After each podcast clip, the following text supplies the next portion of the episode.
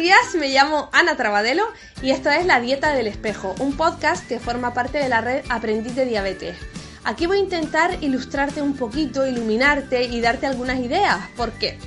Pues porque a priori puede parecer que esta enfermedad, sobre todo al principio cuando nos enfrentamos a un debut, eh, parece una enfermedad muy limitante.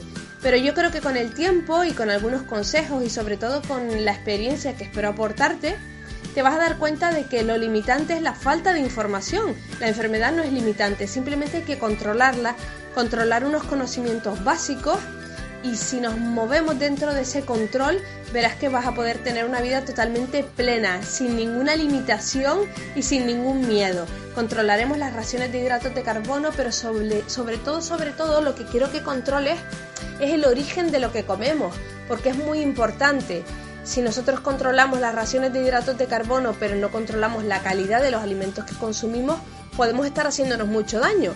Así que te invito a que sigas este podcast, te informes y disfrutes de la vida tanto si tienes la enfermedad como si no la tienes, porque unos buenos hábitos de vida saludables te van a llevar en el caso de tener una salud de hierro a conservarla y en el caso de haber perdido algún puntito seguro que a recuperarlo. Así que anímate y quédate con nosotros en la dieta del espejo.